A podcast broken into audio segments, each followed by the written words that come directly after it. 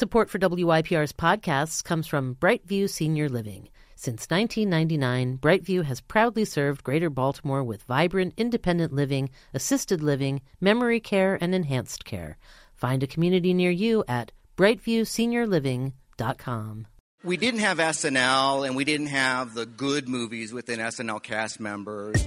And, and what passed for comedy was Johnny Carson spraying whipped cream on the crotch of Burt Reynolds' leather pants. And there's only one exciting thing you get to do when, when you turn 17, um, and that's watch R rated movies in a movie theater. Hey, everybody, welcome back to the Stoop Storytelling Series podcast. I'm Laura Wexler, and I am here alone today while Jessica vacations in Maine. We have a great episode for you today. It's called R Rated. This is an encore episode, and we are featuring two stories about the pleasures and perils of watching your first R rated movie in a theater. Our first storyteller is Larry Doyle, who is a writer and producer and novelist. And he has a great story about uh, going to the movies with his date and his mom. Larry is most recently his most recent work is Command Z with Steven Soderbergh, which is um, available through Soderbergh's website right now. So take a listen. So this will be a little palate cleanser, I guess. Um, uh, by the way, I once had to follow uh, a woman who told the true story of how her one four year old girl had died, and then how her uh, she went and adopted a girl from China, who at the age of four got the same thing that killed the first daughter, but didn't die. And then she finished, and everyone applauded, and the person who introduced her hugged her for a really long time. And then he went up and said, And now Larry Doyle.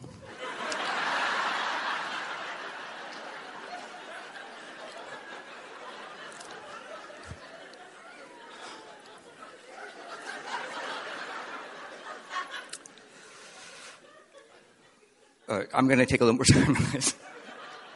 I was like, oh, okay, what am I going to do? And I was thinking, oh, here's a gag. I'll hug him. and I had about three or four more of those. And I just decided, you know, fuck it. I'm just going to read my story about the teenage adolescent with the giant alien brain. Uh, her name was Marietta. She worked in the English resource room. You know, Marietta. You know, kind of like Mary with sprinkles. Uh, I was a junior. She was a senior.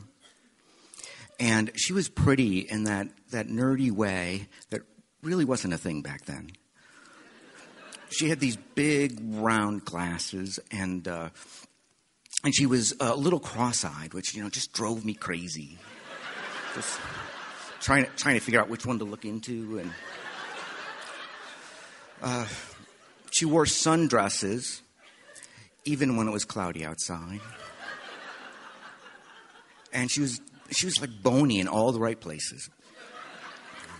Plus, she talked to me. So one day, I was at her desk in need of some English resources. And, she, and Marietta said something about something, and I replied, Do you want to go to a movie with me? Only not that cool. Um, she said yes. Uh, I may have gotten an erection.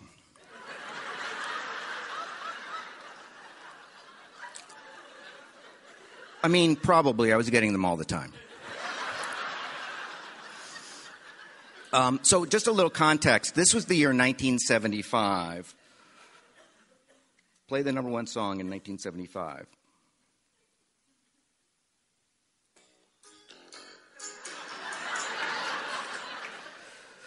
The number two song in 1975 was Rhinestone Cowboy.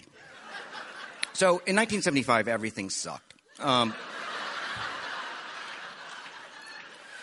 we didn't have SNL and we didn't have the good movies within SNL cast members. And, and what passed for comedy was Johnny Carson spraying whipped cream on the crotch of Burt Reynolds' leather pants. And you can find that on YouTube. But we had heard tell of this movie, this outrageous sketch movie that had been released in New York only a year before and was coming to the outer suburbs of Chicago. It was called The Groove Tube. You can look that up. So we're going to see the Groove Tube, and I had my plan already. I was going to pick Marietta up in my, my dad's silver Cordoba. We were going to drive to Woodfield Mall, and I was going to buy the tickets, and I was going to pay for the popcorn and jujubes, whatever she wanted. And then, although Marietta was kind of a prim girl, um, the name of her religion had more than two words in it. Um, I had scheduled some time for making out. Um, uh, the Cordoba had those rich Caribbean leather seats, and you know, I really only thought two people would get that joke. Uh, but as I was imagining it, she would take off her glasses and shake out her hair, and and and then uh, I don't know. They didn't show that part in 1975. So. Um, and I really wasn't experienced, and it was the Midwest, so we didn't have easy access to the sensuous woman. And um,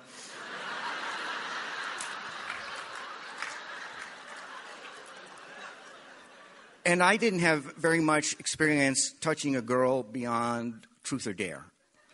Um, and even not that. I mean, in eighth grade, Greg Blair um, dared Julie Roberts to kiss me, and she quit. that, that was another trauma. Um, anyway, this, this was not going to happen this time because I just had it all worked out. But first, I had to get a driver's license. Teenage brain. So the morning of the date, my mom drives us like 20 miles to Libertyville, where the DMV is, and I take the test, and of course I fail. Um, but I only fail by one point. And this guy, because I had failed by such a little amount and, and maybe was crying, he, he made an exception and he allowed me to take the test a second time on the same day. Uh, my second tester had a you know a crew cut and uh, he had this sort of permanently flexed face, like he had not had a bowel movement since Nixon resigned. and somewhere around the time when he yelled, if there was a baby on that curb, you would have killed it.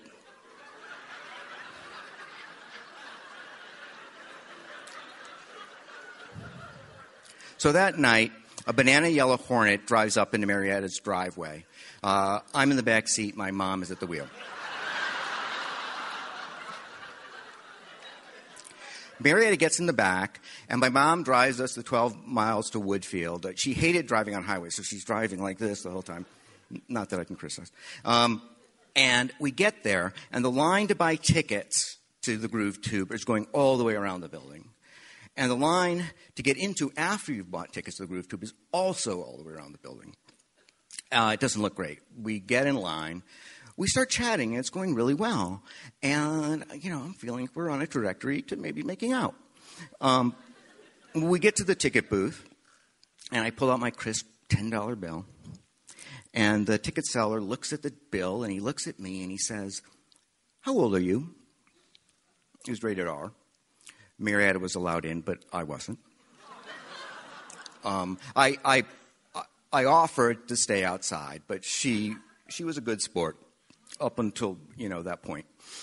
So I call my mom on a payphone. It's like a machine, there's lots of coins, and She drives back out to Woodfield, then gets with us and drives us about 15 more miles to the Randhurst Mall. I, I, think my mom was probably pretty great after all, but um, I don't know why I pay for therapy when I could just do this. Um, we get in at the Randhurst Mall, and it's packed and everyone's excited, and the movie starts.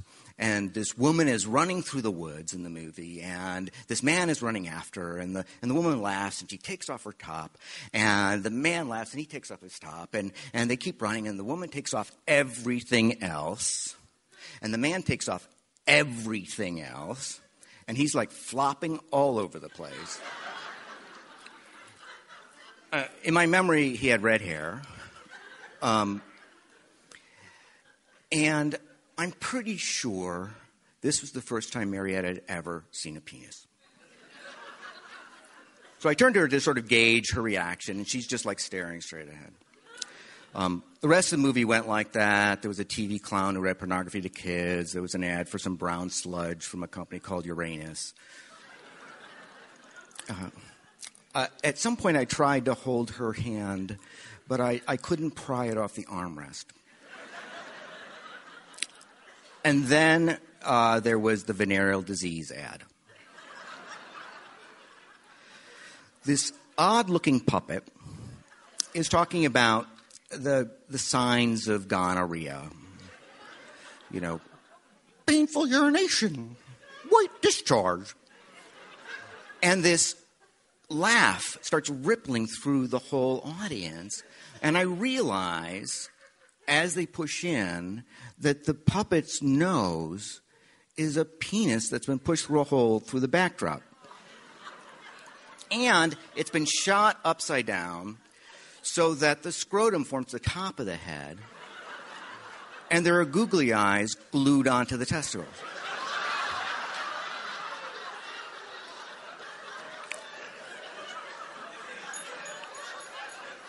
So I turn to Marietta and I say, Would you like to leave? And she said, No. So on the way home, Maria rode shotgun next to my mom. But we get to the end of the date, and we're, we're on the porch. You know, it's just Marietta and I. And my mom is in the car in the driveway with the headlights on. And it was kind of like this. and you know, a little embarrassing. And so I try to make the best of it, you know, break a little joke, and I say, "So, I guess I'll take a rain check on that kiss goodnight." and uh, Marietta says, "Yeah."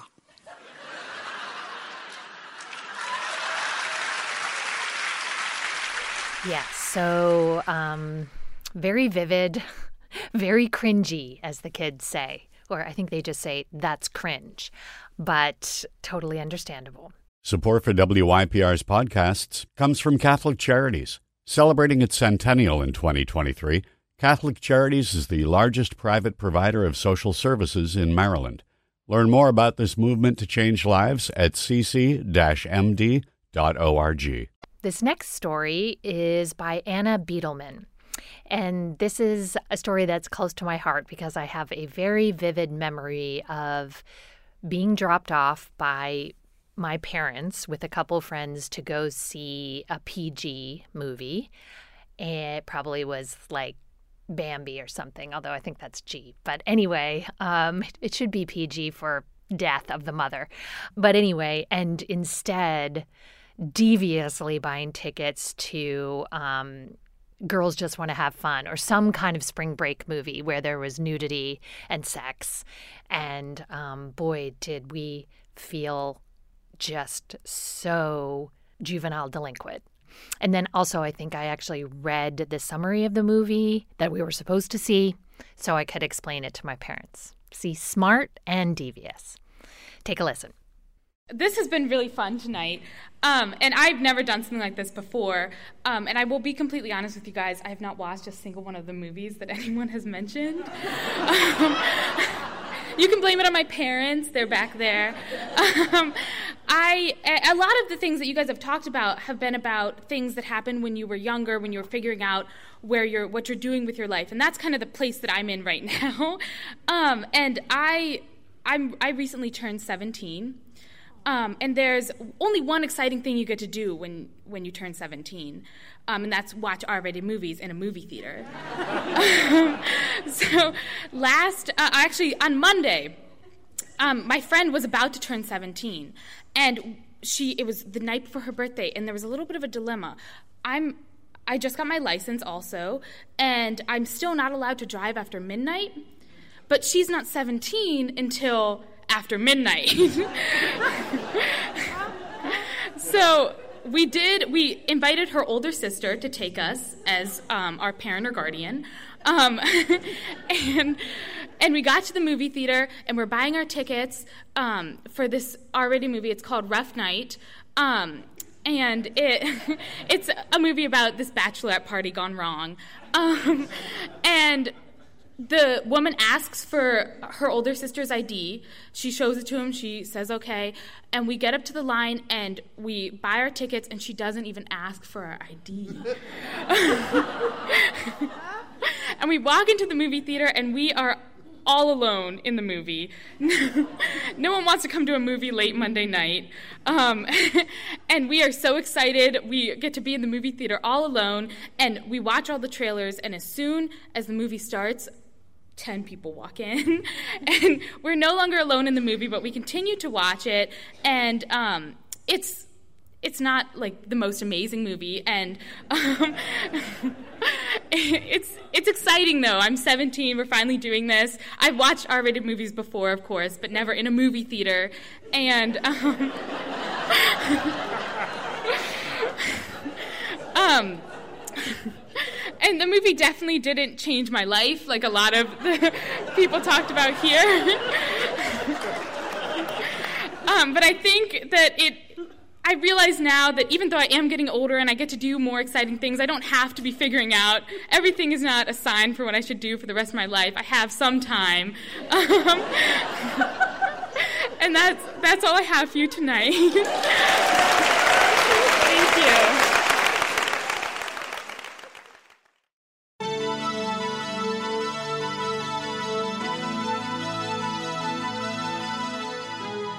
Okay, so that is our R rated episode for today, though notice that I did not drop any F bombs, probably because Jessica is not here.